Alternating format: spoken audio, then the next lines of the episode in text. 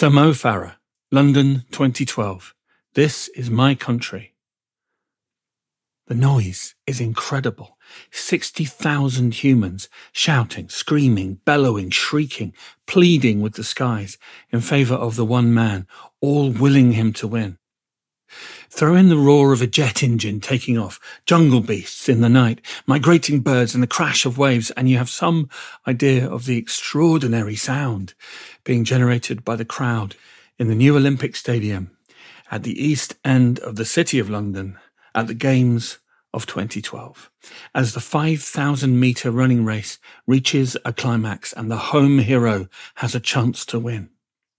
It's hard to think, hard even to breathe. But who can breathe right now? Everyone is breathless, on their feet or on their toes, looking down into the arena at the orange track encircling a field of bright green, all shining under floodlights, and fifteen figures moving fast through the iridescence, tight together as if fleeing from a common foe.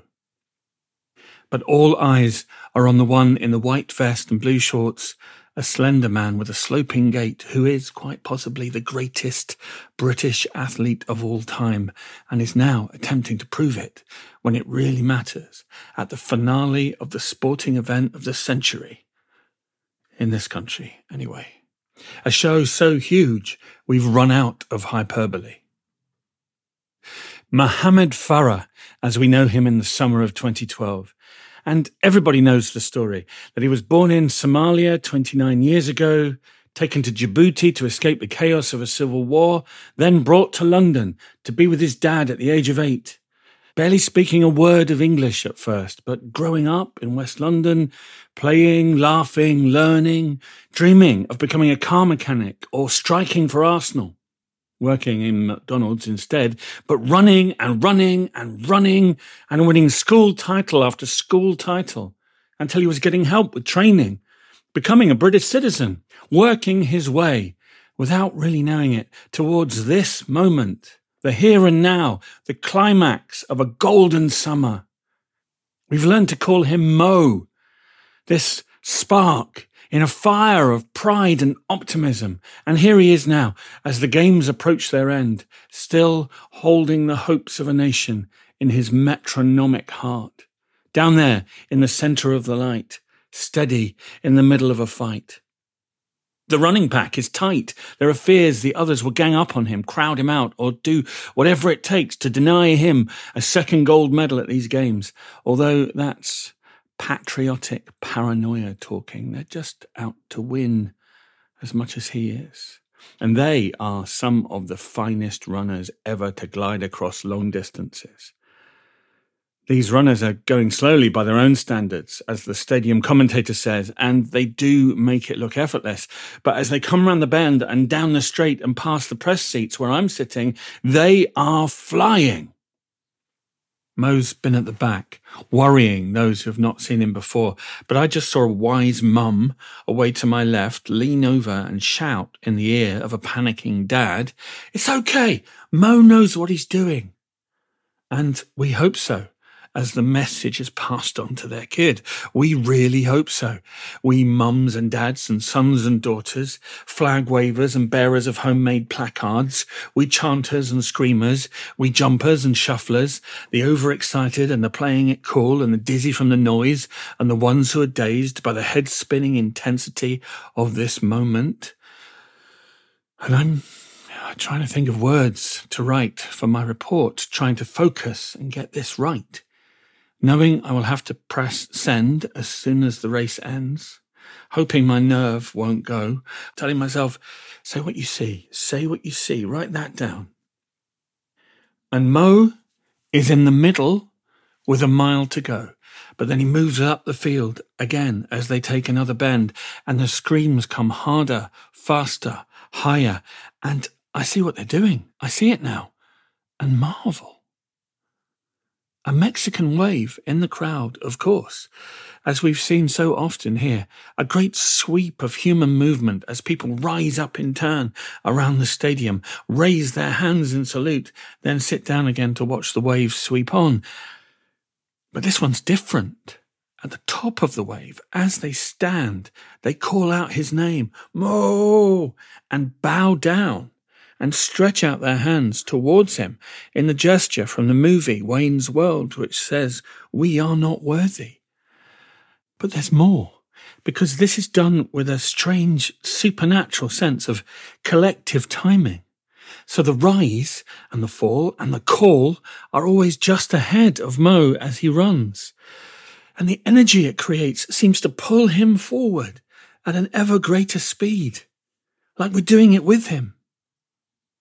So when the bell rings for the final lap and Mo is in second place, we know he'll go. And so he does, up to first. He's leading with the pride of Kenya and Ethiopia in his wake, and they're all flat out. They've been running for a dozen minutes, but this is a sprint finish, and Mo has more. He's all out now, crossing the line a winner, looking astonished, eyes and arms open wide as if he can't believe it. We can't believe it. And the noise, the noise is incredible. I've been to see the loudest rock bands in the world and witnessed winning goals at massive stadiums, but I've never heard anything like this or felt anything like the collective release. What a race! What a race! What a man!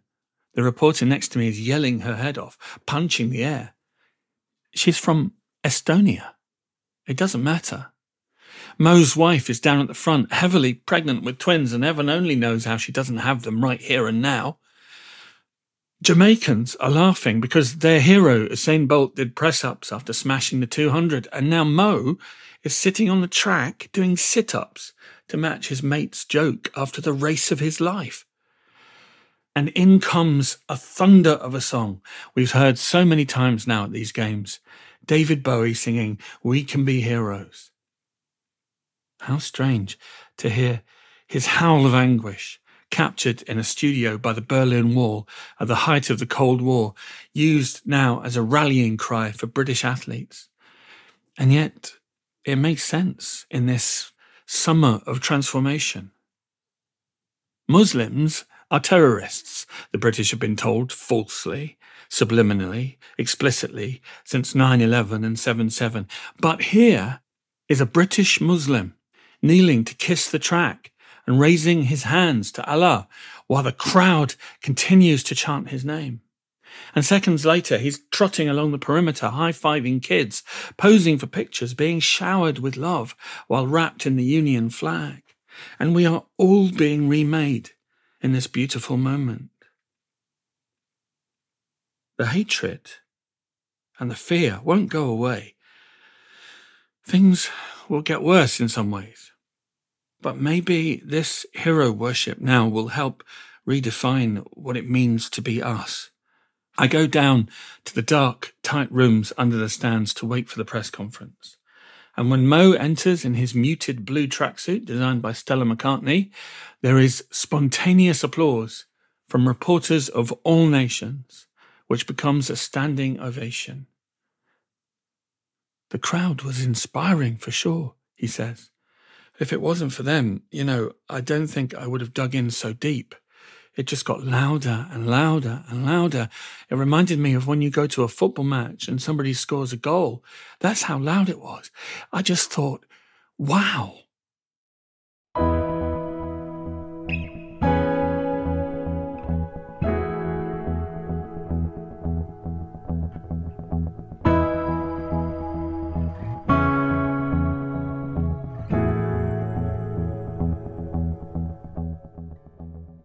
Seven years earlier, on the other side of London, a doctor who has just turned 40 is watching the news before work. Because this is not just a story about Sir Mo Farah, and it's not just about the sport or even the games. It's about the best and the worst of us. Dr. Andrew Hartle watches a news clip from the previous day of the president of the International Olympic Committee opening an envelope to reveal the results of a vote and say the Games of the 30th Olympiad in 2012 are awarded to the City of London.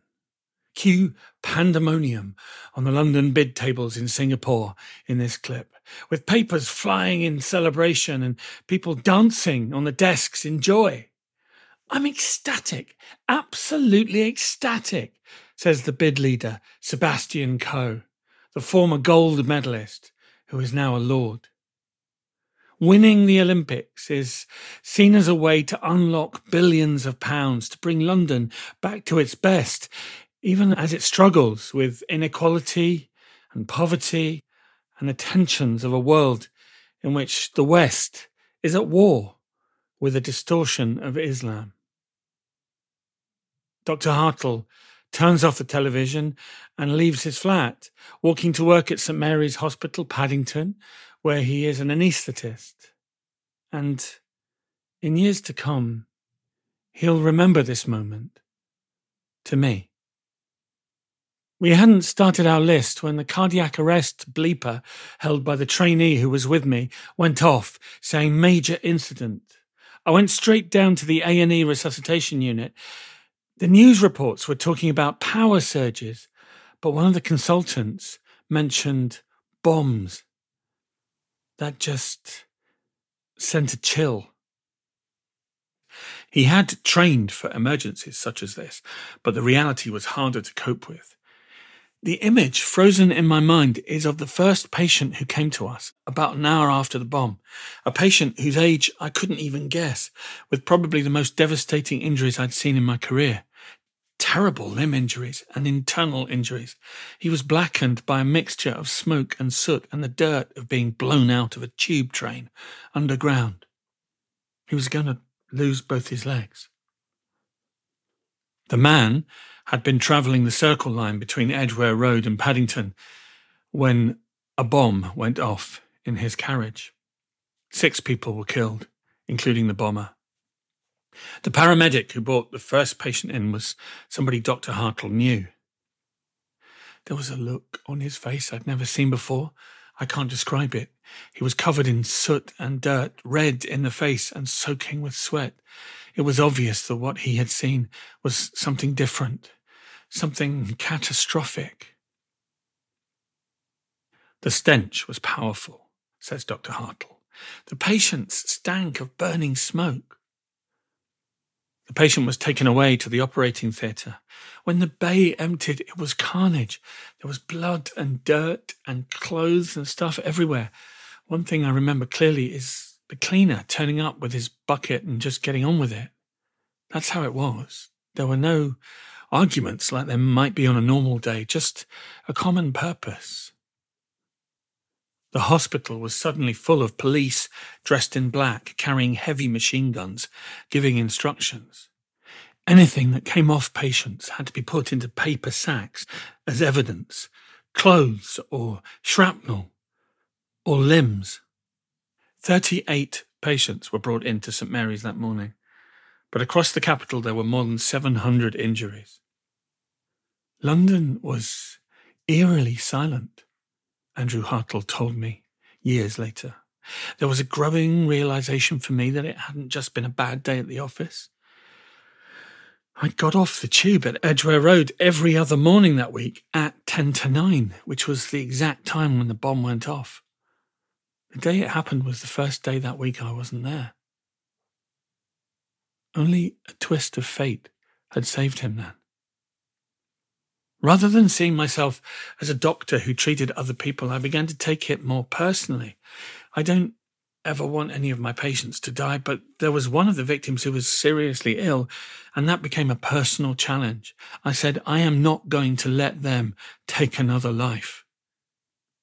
I told the doctor I'd been in a terrorist attack myself when the IRA hit Canary Wharf, and I remembered that afterwards nowhere felt safe. Not work, not the streets, not the train, and not even home.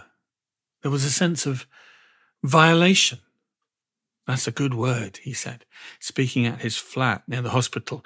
This dapper, slender man with his clipped beard and careful sentences had been badly shaken that day. Things you assume are safe are not safe anymore. Three bombs were detonated on underground trains on the 7th of July 2005, all within 50 seconds of each other.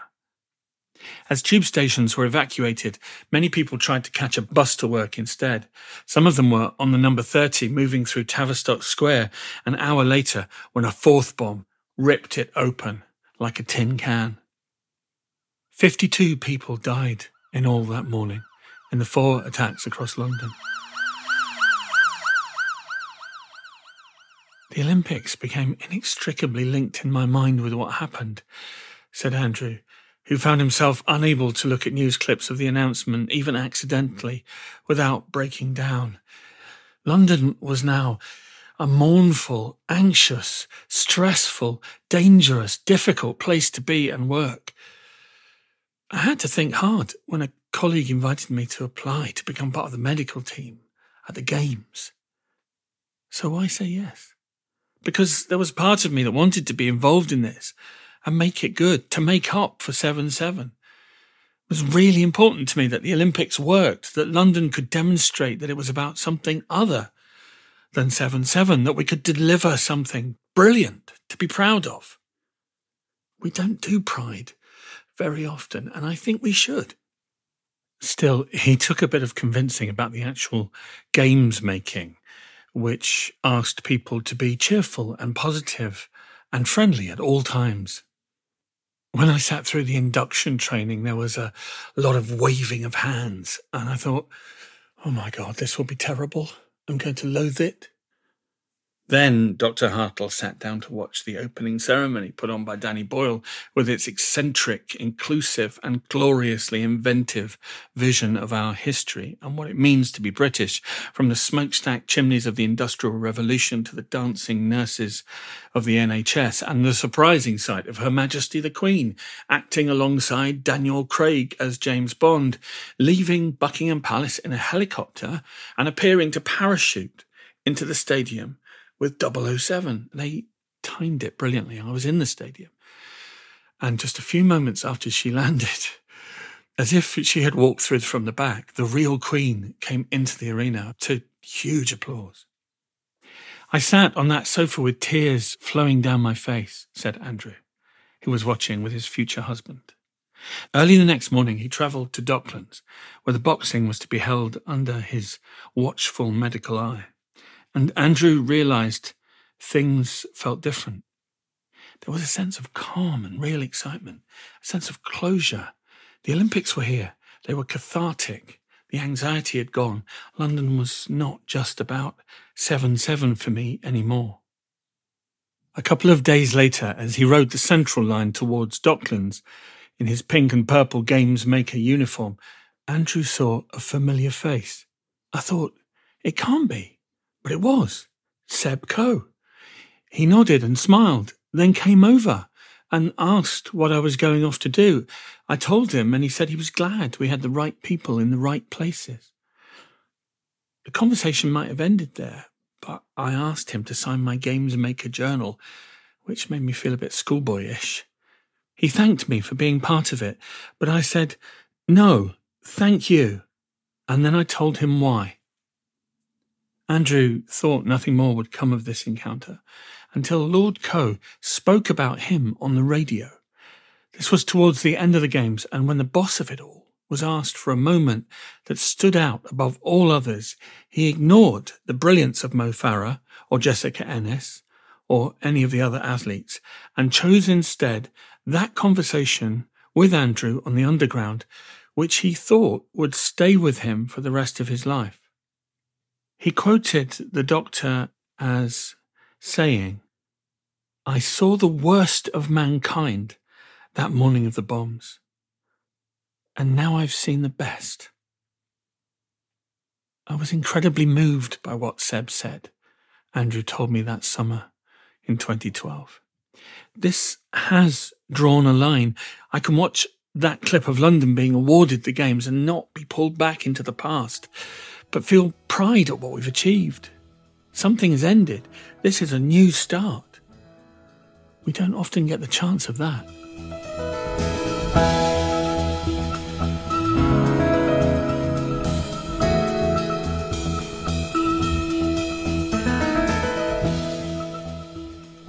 And now I'm on my feet in the stadium again, yelling at the top of my voice only this time, not as a reporter, but as a fan with my family and for the Paralympics. And I'm thinking of a friend from long ago. Her name was Sharon. She lived a mile or so from where this Theatre of Miracles has been built, and we grew up together in these parts, back when Stratford was all scrapyards, dodgy lockups, and falling down factories. The sort of place the Sweeney would corner a gang of villains. And I rode my bike. I wish I could say it was a chopper, but it wasn't. Not completely a wasteland then, despite what the politicians said in their desire to clear everyone out for the new gentrification that would go with the Olympics. Because people did live there. Sharon had a council house by the railway yards with her mum, who never let her go anywhere. Sharon also had cerebral palsy. She could walk fast enough, and boy, could she talk. But when I knew her, in her early 20s, she'd never even been to the West End. It's only 20 minutes away on the tube, but her mum would not take her, and she certainly would not let her go on her own. The world was deemed too hostile for someone like Sharon, and not surprisingly, in those days, she didn't have the confidence to challenge this. Not until she started to push the boundaries. And that began one night at the Lee Valley Ice Rink, which is still there, almost within the boundaries of the Olympic Park. Back then it was new and best known for a rowdy Saturday night disco on ice. So we went as a group and we were almost in the door when Sharon was refused entry. The bouncer talked to us and not to her. No, she's not coming in. She can't skate. Sharon was angry, as you might imagine. I can do it, she shouted, but he wouldn't yield. So we decided as a group of friends that half of us would skate and half would watch from the side of the rink with her. That was fine by me. I've never been a fan of falling over. I'll just have a drink, said Sharon, accepting her fate, but the bouncer frowned and crossed his arms. No, he said again, not looking at her or talking to her again. I'm not letting her in. She'll put everyone else off. And then there was real anger. Voices were raised and a scene was made. But we had to walk away in the end. We couldn't win. That was all a long time ago. But I think of Sharon now in this other high moment of emotion in the summer of 2012 as I shout along with my children in the stadium watching another great race at these extraordinary games. The Paralympics following immediately on from the Olympics with the athletes wearing the same kits, representing their country in the same way. And this is a 400 meter race in the T38 class, which is for people with cerebral palsy like Sharon. I wonder if she's here. I hope she is. I'd love to know what she makes of this. Men and women with her condition winning with such noisy support from such a huge crowd, so close to the scene of her humiliation. Well, one of her humiliations. She was used to being shouted at in the street, even spat at in those days. Few people ever listened to what she shouted after them, which was a shame because she was very funny. And wherever she is, I bet Sharon loves the idea of Mo Farah as a British hero. She grew up mixed race on the streets of the East End when skinheads marched here with NF tattooed on their hands. And now? London 2012 has been a celebration of new Britishness. We don't want the games to stop.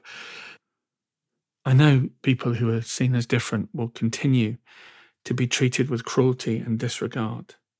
I know the system will continue to be crushing at times. Here in the summer of 2012, I don't know where we will be in 10 years' time, but I know I have seen Paralympians embraced as heroes in the same way as Olympians, maybe even more so. That has to mean something. So I hope you're seeing all this, Sharon. I hope you're here in the stadium, in the old manor, watching, cheering, yelling. And I hope that old bastard of a bouncer is too.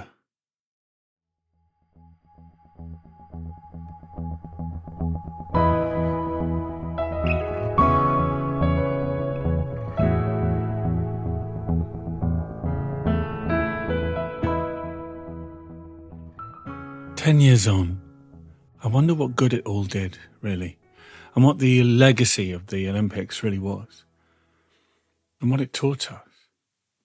Other than it's possible for the people of this fractured, troubled, proud country to have a good time, to act with generosity and kindness, to see each other and treat each other as equals.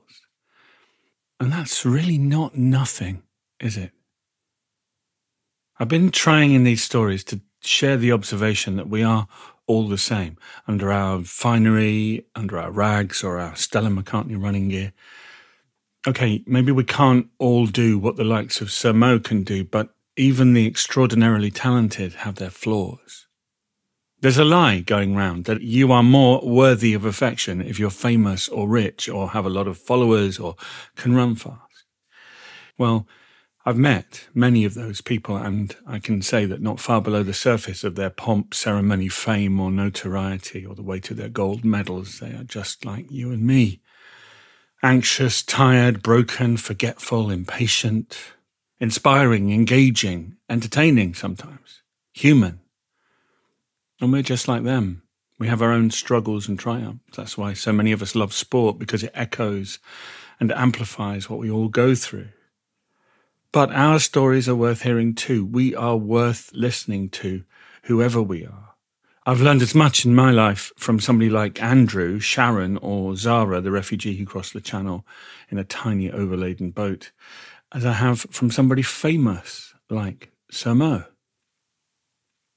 Or rather, Hussein Abdi Kahin, because that's Sir Mo's real name. The story he told us about himself was not true, but the reasons for telling it were heartbreaking. For years, I just kept blocking out what had happened, he's been saying. But you can only block it out for so long. So we've just learned that he was not actually reunited with his father here because his dad had been killed by gunfire in the breakaway state of Somaliland when the boy was just four years old. And when he came here at the age of eight, he was a victim of child trafficking, brought to the UK under false pretenses by somebody who ripped up all evidence of connection with his real family, gave him fake papers and a new name. Hussein, now Mohammed, was made to clean this stranger's house and look after children and act as a domestic servant, and not allowed to go to school until the age of 12 when teachers were told the lie. The only thing I could do to get away from this was to get out and run, he's been saying. And as the race winds piled up, the young athlete felt able to confide in his PE teacher, and that fine man intervened. Social services were contacted and told the truth, and he was placed with a foster family from Somalia and his life began to improve. The boy was granted British citizenship under the name Mohammed Farah and given a passport so he could compete internationally. So he continued to use the name.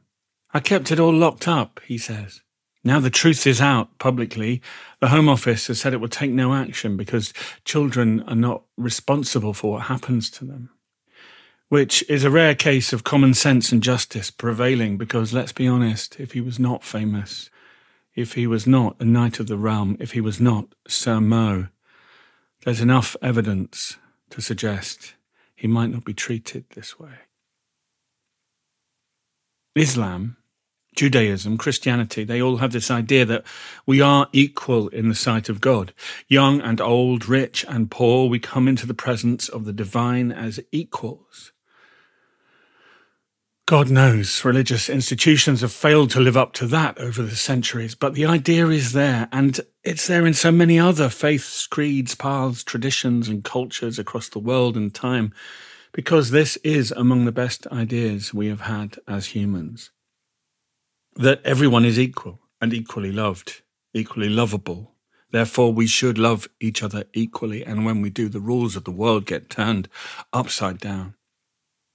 And briefly, for a while in the summer of 2012, as the Olympics became the Paralympics, we acted together like we knew that.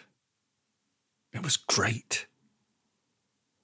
And I remember Mohamed Farah sitting in that press room back in 2012 after a win, being asked by a reporter if he would not rather be running for Somalia.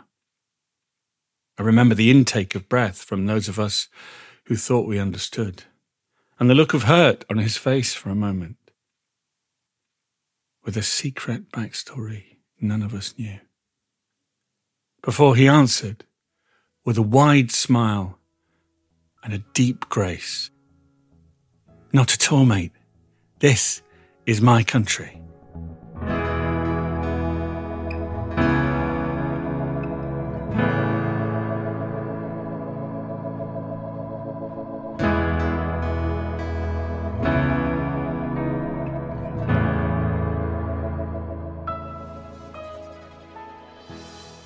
Thank you for listening to the story. Can We Talk is brought to you by the good people of Hodder Faith, and you can get in touch with me via the website hodderfaith.com or on social media where I'm Cole Moreton, as in real life.